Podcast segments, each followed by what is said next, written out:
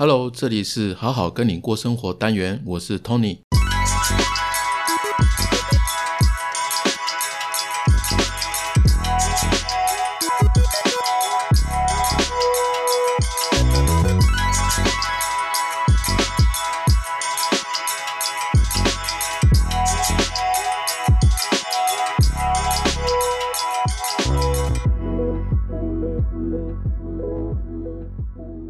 相处的秘诀就是先好好的听，再好好的说，启动你的觉察力，看见自己的行为与思考，成为更好的自己，与人有好的连结。感谢你的收听。开始之前，如果你还没帮我在 Apple Podcast 或 Spotify 留言评价，请记得先动动你的小手。本集内容提及的相关资讯呢，都在文字版，你可以随时到好好听你说的官网了解更多。这个。好像过完农历年哦，才会感觉到新的开始。不知道大家是不是也是这样的感觉哦？这过年期间呢，你跟亲戚都会见面嘛，对不对？呃，大家会聊什么呢？你最常聊的话题会是什么？其实不外乎就是呃，交男女朋友了没啊？结婚了？然后小孩怎么样啊？那。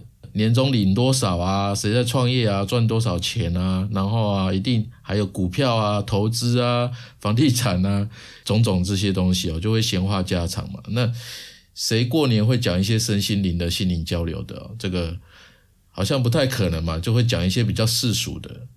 那刚刚讲到股票啊、投资啊、房地产这些哦，其实。像我自己哦，我的圈子里面哦，其实一直都是非常热络的话题啊，永远也讲不完，好像一年三百六十天都有人在谈这些事情哦。呃，不管怎么样啊，呃，我自己的观察是这样子，就是二十几岁的人哦，大部分会谈薪资、哪里工作啊，到底怎么样怎么样的。那三十岁的话，会开始谈一些投资理财。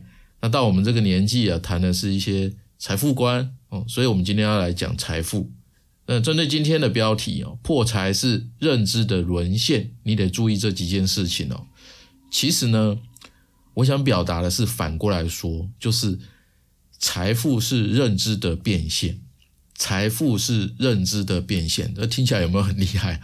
这个不是我说的哦，这句话呢是最近在我的社交圈大家讨论的非常热络。那讲到财富两个字。大部分的人第一直觉会觉得是钱，但财富当然不限金钱啊，但是包含金钱，有很多方面也可以让你人生是富足的嘛。其实这个就不用讲了，其实有各式各样的破财是认知的沦陷哦。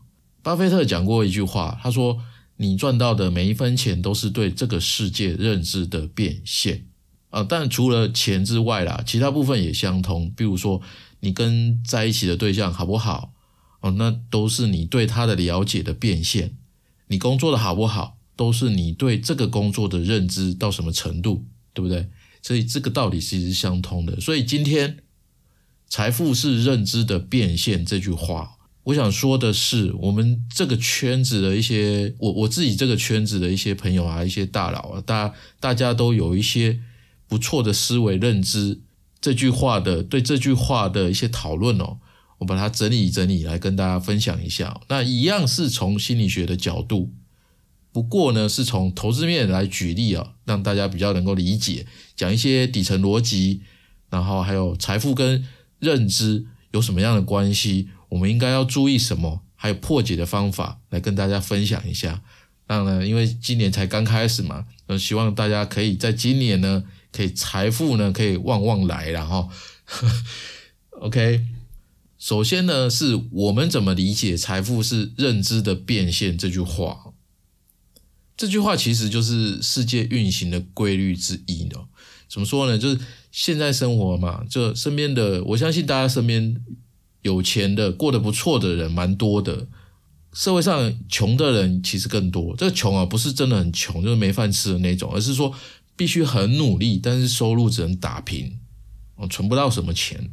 其实这也是一种新的贫穷。那从有钱变成穷，然后接着又变成有钱的人，其实也不少。你从这个刚刚讲那句话，就是财富是认知变能力的变现这条规律哦，去看身边的人，其实多多少少就可以看出来，他过得好不好，其实在于说他的认知能力到底有多少。比如说 p a r k a s 的第一名啊，古癌，不知道大家有没有听听他的哦？古癌就有很多人追随者嘛，然后还有像那个一个金融平台，像财报狗。其实市面上很多人在研究股票啊，解说股票，啊，但是像他们做成品牌的人，基本上是少数的，因为他们除了熟知股票的一些知识之外啊，他们还了解社群，他们知道怎么把影响力转换成收入，所以他的收入会比别人多。还有譬如说，两个能力差不多的 IT 工程师，其中一个呢，他利用空余的时间写了一些小软体啊，创造工作以外的被动收入。但是另外一个没有，他可能就是上班跟下班。那在前面第一个人，他知道说怎么通过产品呢去满足一些使用者的需求，但是另外一个他不知道，或者是他没想到。这个代表的是说，当你深入了解别人不知道的重要细节的时候，然后你还能够去实际的去执行，你就有机会去超越别人。喜欢学习哦，喜欢不断提升自己的人，基本上都过得不会太差。那相反的，停滞不前的人、不学习的人，除非你有干爹哦，或者是你有爸妈很有钱啊，不然就算你中乐透好了，你基本上没有一定的认知，你搞不好会很快就花光光，搞不好还负债这样子。以上呢，这些其实基本上都是认知能力上的差异所造成的结果。如果以投资股票来讲哦，散户为什么会死？为什么会赔钱？其实一个是因为对股票啊、对大环境啊、对上市公司、对产业等等等等哦，没有足够的知识水准哦。那另外一个原因就是他内心呢，这个对自我的认知不足够，不知道方法去调试。调试什么呢？就是有时候会遇到一些涨跌嘛，一些状况啊，他就会害怕、会恐惧，就乱了套嘛，就会被情绪带着走，结果就赔到脱裤子。好，很多很多人，我们都听过这样的例子啊。一个投资者在股市上面赚到的是什么钱？基本上它就是差价嘛。你可能买在低点，然后涨，它涨起来了，然后你就是赚这个差价。那再深入一点的，你会说啊，我就是买这间公司，绝对是因为看它会有赚钱啊，它有成长，所以它是有价值的公司，我才会买它，我才会买它。但是呢，不管这些哈。其实它的本质，你赚到的是靠自己的认知水准变现的结果，就是你对外跟对内的认知到底有多少，你就有办法可以变现多少。基本上是这样子，本质上是这个样子的。每个人操作股票的逻辑基本上很不一样，有很多不同的风格啊。像我觉得我比较适合放金融股，就一直买买买。放着，然后领股利股息，这样就可以了。那也有人说啊，朋友推荐某一只股票，他二话不说就买。那也有人玩当冲啊，也有人看基本面啊，有人看趋势啊，也有人说，哎，我我对 Apple 公司很有好感，很喜欢，那我就去买它。也有人是这个样子的。那不管怎么样的风格，只要你对你选择的股票呢研究很够，你把它摸透了。那你对它有足够的认知，你就有办法靠它长期的盈利。那不要说大赢了，至少说小赚不亏，那累积起来其实也很可观的。那这样的话，仔细想想，对不对？其实最根本的就是你对他够了解。那够了解呢，你就能够掌握住他的真相嘛。那这样的话，你才能够靠他赚钱。那同样道理啊，我们对工作、对家庭。对人际关系，对自己的人生有一定的认知，就有一定的判断。那有一定的判断，就有一定的处理能力嘛。那这些呢，都来自于你的认知能力到底到什么程度。如果你掌握的程度越高，那你就不会完全只靠别人的判断，甚至说媒体的影响啊，你不会变成一个容易被控制的人，你就不会落入破财的情况，就不会陷入危险。哦，这个危险的机会就变少。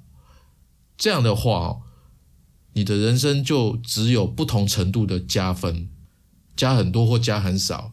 但是不管怎么样，你都不会有扣分。那这样的情况下，当然会不断的累积你的财富啊，哦，金钱方面啊，或其他方面的。所以说，财富是认知的变现，这句话真的蛮有道理的。听到这边，你觉得是不是也是这样子呢？可以思考看看。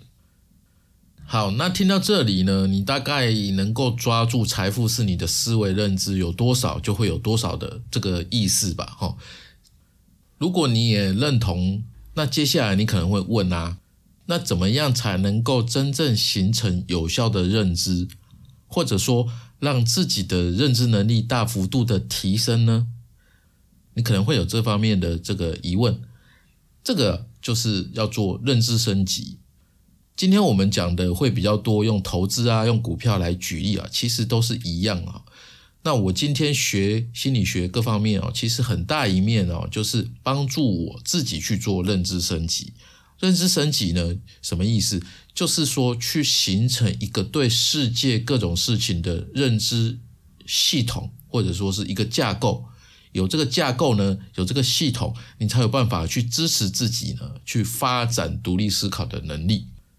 那为什么要有架构呢？要有系统呢？因为哦，知识呢只是知识，投资知识呢是投资知识，城市技术的知识呢是城市技术的知识。那知识呢跟某个领域的专属知识哦，这是两个完全不同的、天差地远的。为什么？就像我上一集啊，有听的人可能还记得，就是我们讲到迷茫的人都是碎片化的学习，这里听一点，那里看一点。那不迷茫的人呢，他是有系统的在学习。那不管他是学习投资领域也好，或者是在其他的领域也好，你除了有知识，你还会把他的这个知识先归纳出一个系统轮廓。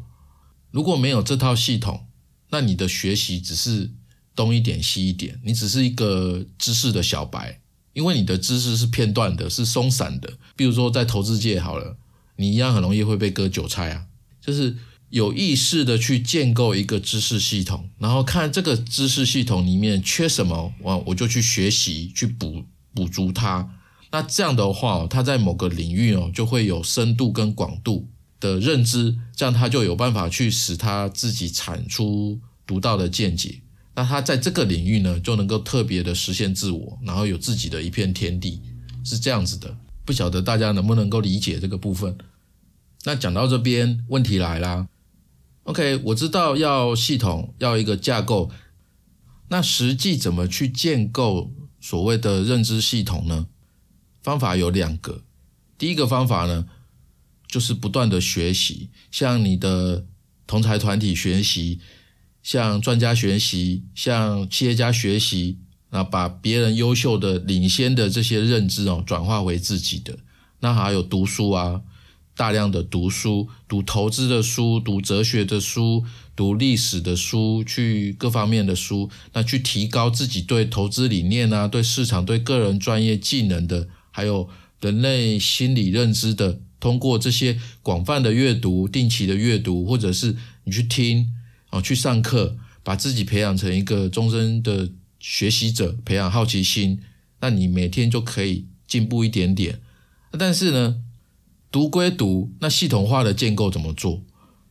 哎，有一步呢很重要，就是你去想，你到底想要理解什么事情，然后你把它写出来，然后把它画一个心智图，延伸出来。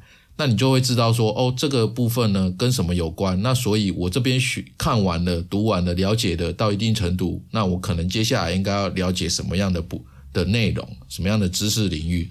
哦，大概是这个样子啊。其实说难不难，说简单也不简单，只是说就是要花时间去做这件事情。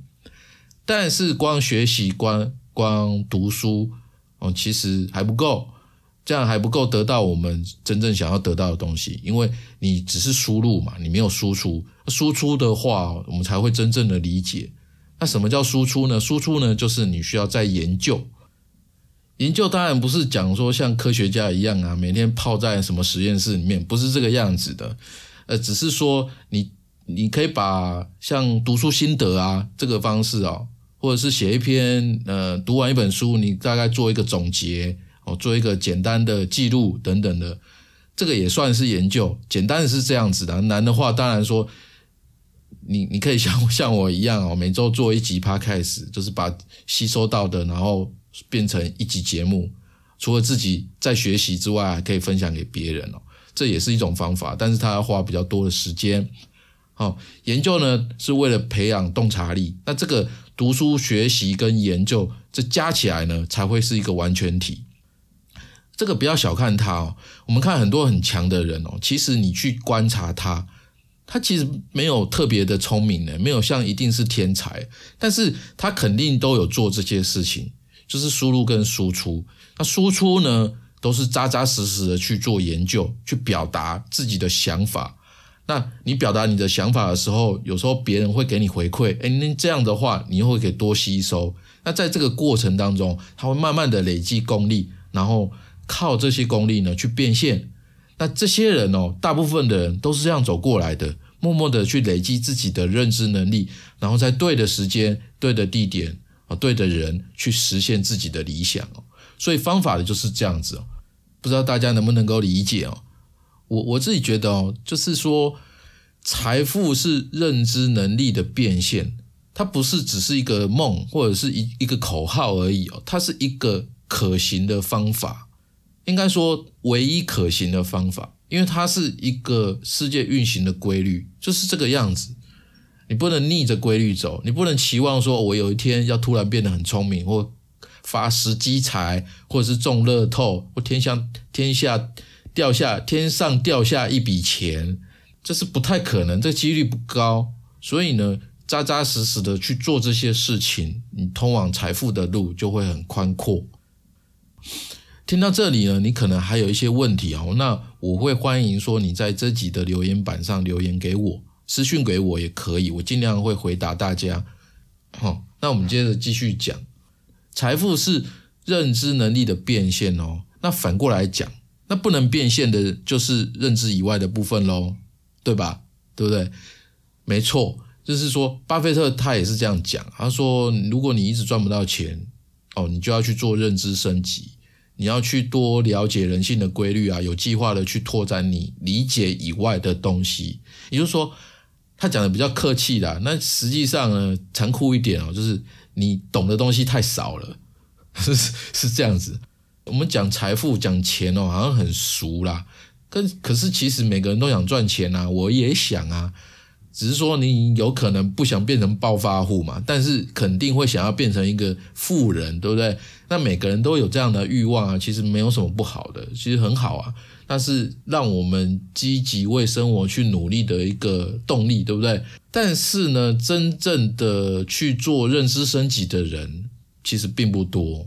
所以这个现象哦，再次展现了人性的矛盾跟复杂。每个人都想赚钱，可是真正愿意花时间、花精力去学习赚钱的知识跟赚钱思维的人，却永远只有少数。哎，这个就是蛮有趣的地方。但是呢，我相信来听我的 podcast 的人，应该是介于知道自己不知道，还有知道自己知道的这个中间哦，占了大多数啊。就是大家都有自知之明，想要多学点东西啊，多听听别人对事情的看法，想要更了解自己，想要找方法有效的学习跟进步。那听众呢，你可能很清楚自己的优势在哪里，想要更好的思维能力，想要更好的解决问题的能力，喜欢 brainstorming，好让自己变得更优秀的人，对不对？正在听的人，你一定是这样子的人哦，你一定是这样的人。OK，我很乐观，我保持乐观。讲到这个哦，这几年呢，知识分享平台哦，还有课程平台的这些崛起哦，其实给大家更多更多的机会哦，有不少的内容其实蛮不错的哦，我有观察到，因为我自己也是一个爱学习的人哦。他们这些课程呢，有很多人呢，不管是无私的分享，或者是他是要卖课程的都好，不管怎么样。他们打开了很多人的认知格局，整体的情况哦是变好的啊。虽然有人在那边唱衰啊，在那边酸说啊，这是在制造知识焦虑哦。不过这本来就很难免嘛，只是差别在于说，我们只要掌握自己应该要学什么，而不是什么都想学，这样的话就会降低这种学习焦虑。所以我觉得整体来说影响应该还好。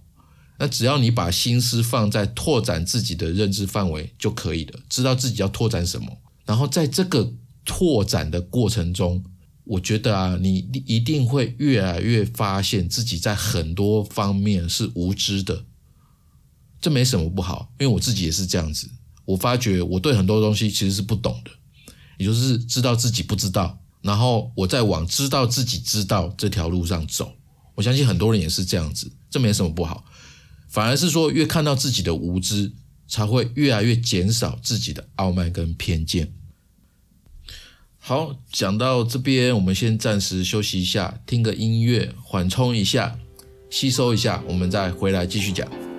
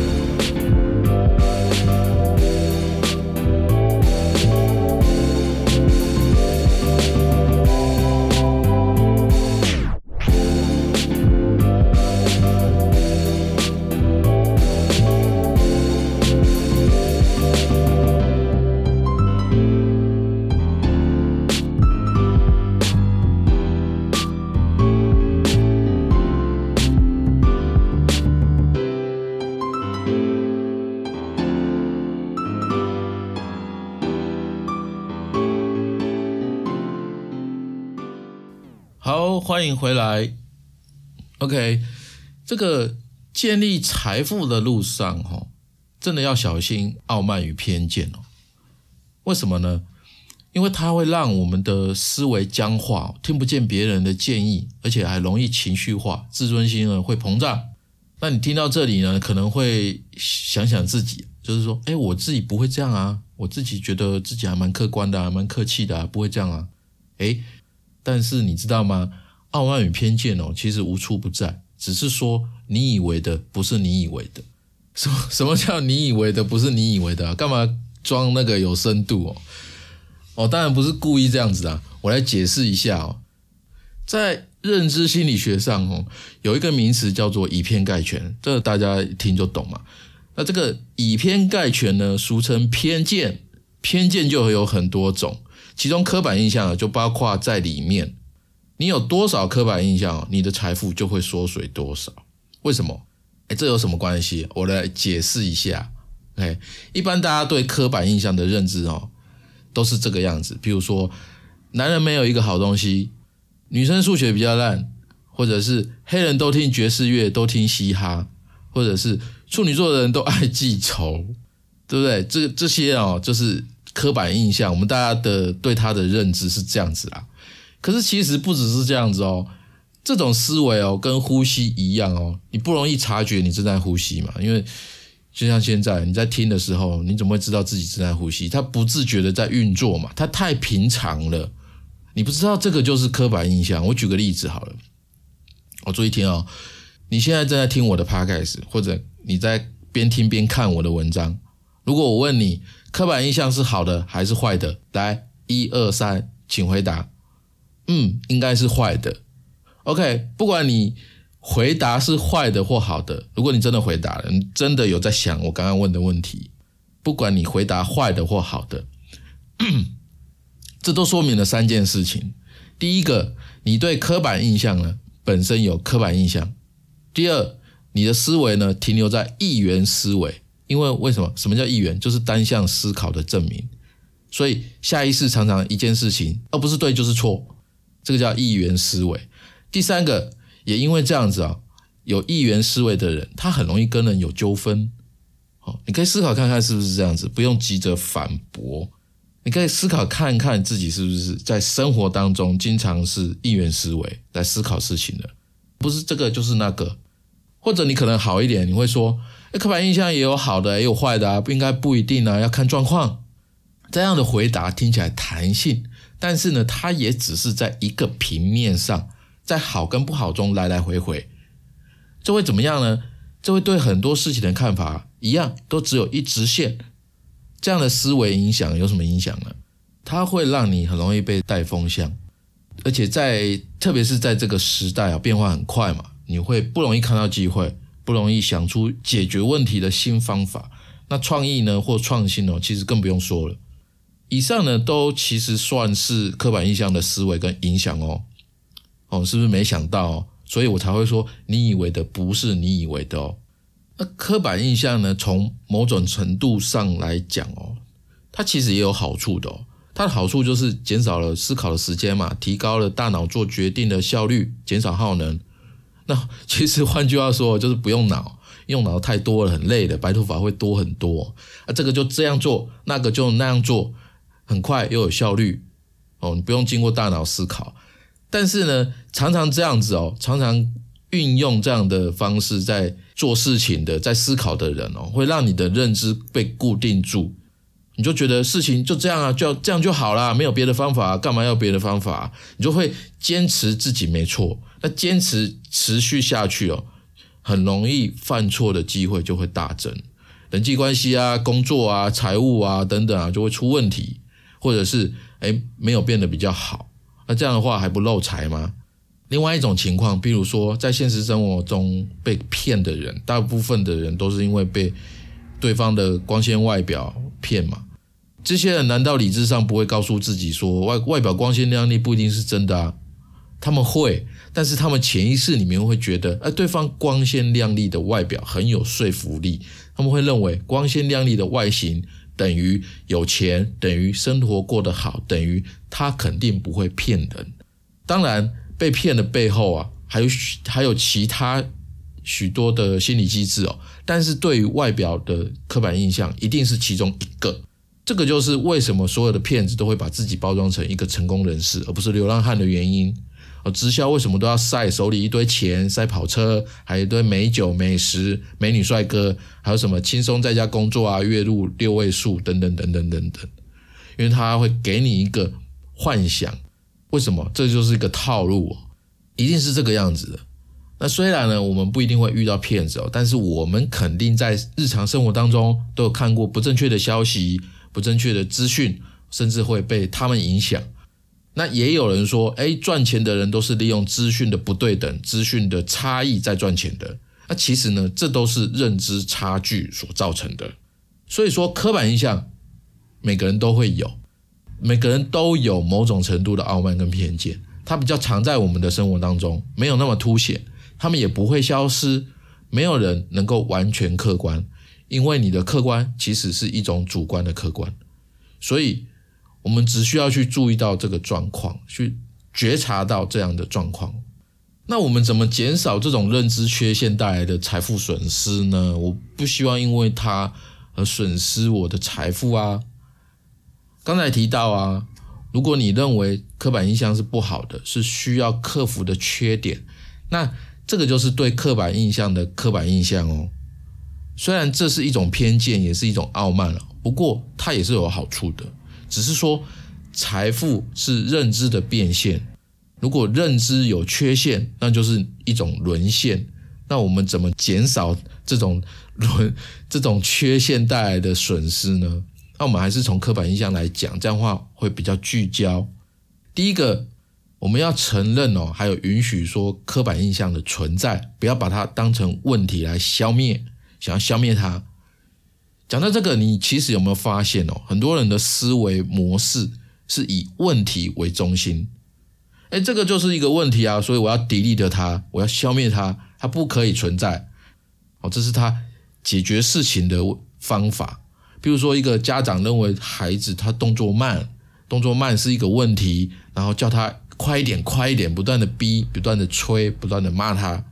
那孩子被要求强制改变，把慢看作是一个问题，是一个缺点。那这样的话可能会造成新的问题啊，比如说这个孩子可能会不自信、不愿意沟通等等等等等。啊，对刻板印象这种偏见其实也是一样的，越想要消灭它，越会产生更多的问题。为什么呢？因为这种以问题为中心的方式哦，适合对待简单的事物，比如说流水线的动作。哦，这个流水流水线呢，呃，怎么样可以做得更精简、更有效率？那你可能把其中一个多余的动作删掉，或变成怎么样？哦，这个流水线就会变得更有效率。它是这样子的，但是呢，它不适用于复杂的，比如说对待一个人，因为人就是复杂的嘛。人他的心理行为背后啊，虽然有一定的逻辑，但是却不是说像锁一个螺丝这样子这么直接、更这么简单嘛。而且还刚好相反。当一个人对自己或者是他人的某些特质，就就算你不喜欢好了，这些特质呢，你越接纳他，越允许他的存在，越尊重他的存在的时候，哎，反而更容易实现你想要的结果或他想要的结果。那这个就是爱的一种啊，这是人性的规律之一。所以哦，我们要先扭转自己对刻板印象的刻板印象。知道说刻板印象的存在哦，有它的合理性，有它的自然必要性。不要老是想要消灭它，你消灭不了的，它就是会存在，它就是人性的本质之一。反而说，我们先要看看自己的思维模式哦，是不是是不是全部应该这样讲，是不是都是用以问题为中心的方式来看待很多事情的？如果你有这样的倾向哦。OK，我接受，我承认。然后第二个我们要做的就是对它调整，做思维的升级，也就是学习批判性的思考。批判性的思考呢，不是批评哦，而是多问为什么，或者哎，这个是真的吗？为什么是这样子呢？好，诸如此类的。一个人的认知水平越低哦，他表现出来的状态就是越固执、越有偏见了。因为他的大脑缺少认知的弹性跟拓展的空间嘛，相对的就会影响他的人生财富发展。所以说，如果要避免刻板印象带给我们的影响哦，我们即使心里有一定的想法跟答案哦，但是你还是可以多问几个为什么啊，或者是真的吗？反正问问不用钱啊，你又没损失，而且还可以多了解别人的想法，有什么不好？那当然，除非你觉得这个人这件事情不值得花时间，那就算了。OK，其实我们知道我们自己心里有一些定见啊，但是你还是可以多问问为什么，至少你可以展现你的同理心啊，对不对？啊，批判性的思考呢，我举个例子哦，譬如说你听过的棉花糖实验，说小孩子能忍住不去吃棉花糖，四十年后的成就会比较高。啊，有人听到就相信啊，在那边吹说，哎，忍耐才能够成功啊。也有人更扯的，他会酸说，哎，年轻人就是不懂忍耐吃苦啦，才会一直领低薪哦。那听到这个实验呢，呃，你应该听过这个实验，棉花糖实验嘛？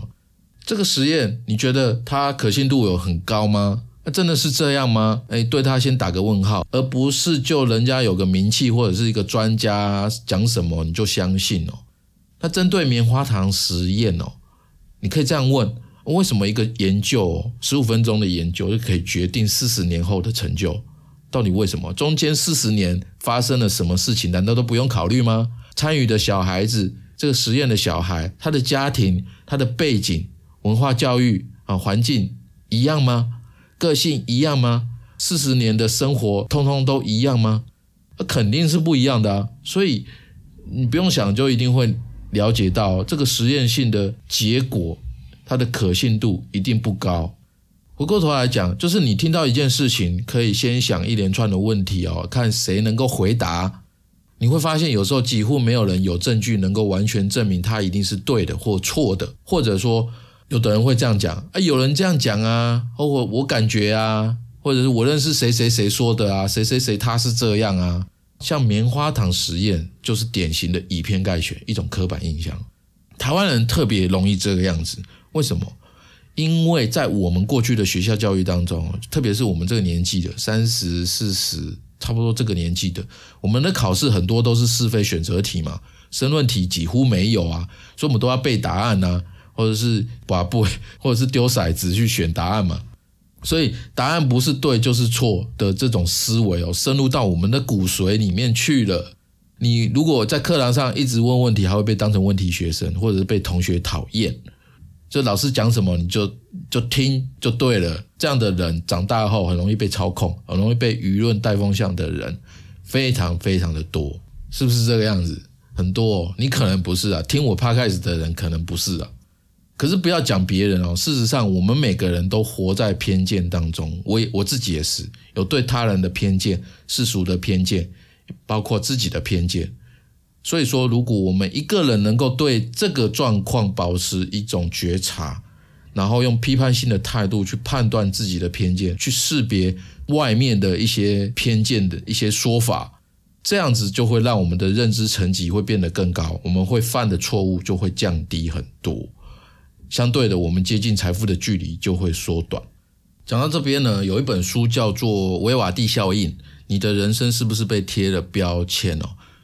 这本书呢是比尔盖茨推荐的书。那如果对呃偏见这个部分哦有兴趣的，想要深入了解的，可以买一本来看看。那那个连接我会贴在文字版，那有兴趣的大家可以去看一下。OK，那。回过头来哦，我们前面讲投资哦，那有一位很有名的投资大师叫 Howard Marks，这霍华德马克思，这个人呢，二零二二年的净资产个人哦，二十二亿美元，很强哦。他是一位美国投资者、企业家，像素资本管理公司的当哎，哦，董事长。他干过什么事呢？他曾经预预测金融海啸跟网络泡沫，哎，全部都中。啊，希望他不要中了，但是都被他预测中了。他写的书呢，有一本很重要，叫《投资最重要的事情》。哦，有兴趣的可以买来看看。里面讲的概念呢，跟我说的其实基本上一模一样，只是说他从投资经验法则去讲，我从心理学的角度去讲。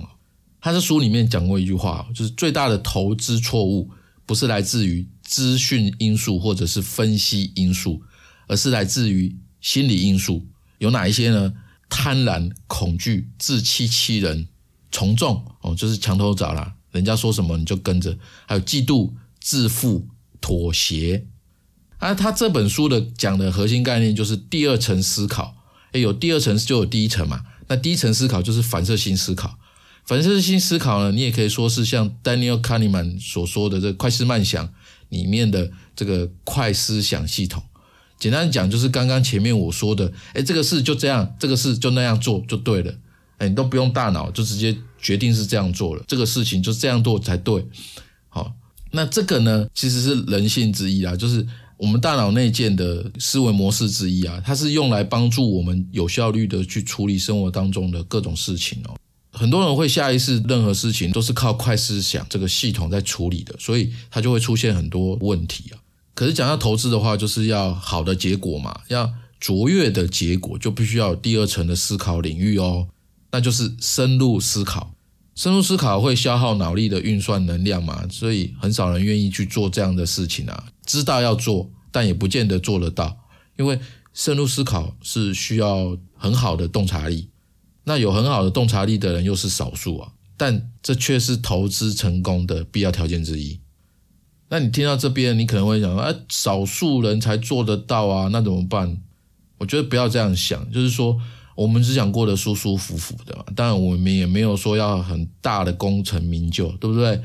哎，我们一样可以做得到啊，只是说，哎，我们要怎么样去培养洞察力呢？前面你还记得吗？哎，就是输入要输出，输出就是要研究嘛，研究是为了培养洞察力嘛，两者结合起来才是完全体嘛，就是你跟。呃，读书跟学习嘛结合起来，其实就这么简单啊。只是说你的研究是用什么方式哦？你用什么方式？你能够接受了，你愿意去做的，你有兴趣去做的方式，把它找出来，就这么简单。哎，但是就是这么简单呢，越难做到。所以呢，今年我会鼓励大家哦，找出一个方式哦，去做输入化成输出。呃，如果你有自己的这个输出的方式哦，哎，我欢迎你跟我分享，我也想听听看啊。因为每次都用 Podcast，其实也蛮累的这样子，但是还蛮开心的啦。那我觉得今天这一集的重点大概就是这个样子哦。那讲到最后呢，我自己归纳一下，就是觉得心理因素呢，才是人一辈子走到通往财富的路上的决定性关键哦。财富当然不止钱财啦，还有人的关系啊，还有心灵上的啊，这些都是财富啊。所以了解自己很重要，有科学的、根据性的去了解自己啊，是一种很好的方式。所以心理学为什么这么重要，就是在这边，因为只有心理学呢，可以跟各种学科啊去做一个交叉。譬如说，譬如说经济学跟心理学的最佳组合，刚刚说的大家都。应该知道的，Daniel Kahneman 的经典著作《快思慢想》，它就是一个指标，一个代表。如果你还没看过这本书的，欢迎你再去看一看，一定非常非常有收获。那当然呢，没有人能够只透过一本书就变成炒股高手嘛，也没有哪一个经济学校能够做到预测百发百中啊。但是扩展认知范围哦，却可以让你呢活得更从容、更通透，对生命更能够理解。那同时呢，能够脱离哦人性本能的限制，比如说情绪的掌控啊、恐惧的掌控啊这些东西啊，你可以看得比较远、比较高，那你看到的风景肯定会不一样。OK，大家可以想一想、观察一下，是不是这个样子？欢迎你反馈给我你的想法，我们可以一起讨论。好的，今天节目到这边，感谢你的收听。听完请记得帮我评价哦，欢迎你留下你的感想跟意见。本集完整的文字版及补充资讯都在官网。我们今天就到这边，希望内容对你有启发。新的一年才刚开始，现在才二月初哦，所以祝你财富在今年呢累积越来越多。我们下周再见，拜拜。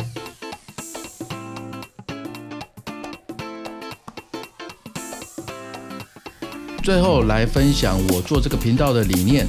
因为我真心觉得心理学帮助我正确的、科学的、逻辑的来了解自己，并且能够对别人更有同理心，而且学习心理学可以让你在这个人云亦云的时代中不会随波逐流，反而能够在不确定性的时代活得更好。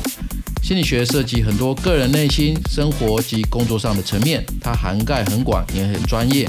一般人不容易入门，所以我化输入为输出，用声音当做学习笔记的概念，创办了好好听你说。欢迎你加入我们的学习行列，希望小伙伴们透过每一集的主题，跟我一起走进心理学的世界，成为更好的自己。如果我能做到，我相信正在听的你一定也能做到，因为你就是你自己的主宰。如果你有什么问题，欢迎私讯我。如果你认同我的理念，我需要你留下你真实的评价，你的支持是我做节目的动力，好吗？同时，我也想跟你说，你可以把很有感觉的一集分享给你最在意的人，你的小小举动就有机会让你周遭的人变得更好。你现在收听的是好好听你说，我们下周三晚上七点再见。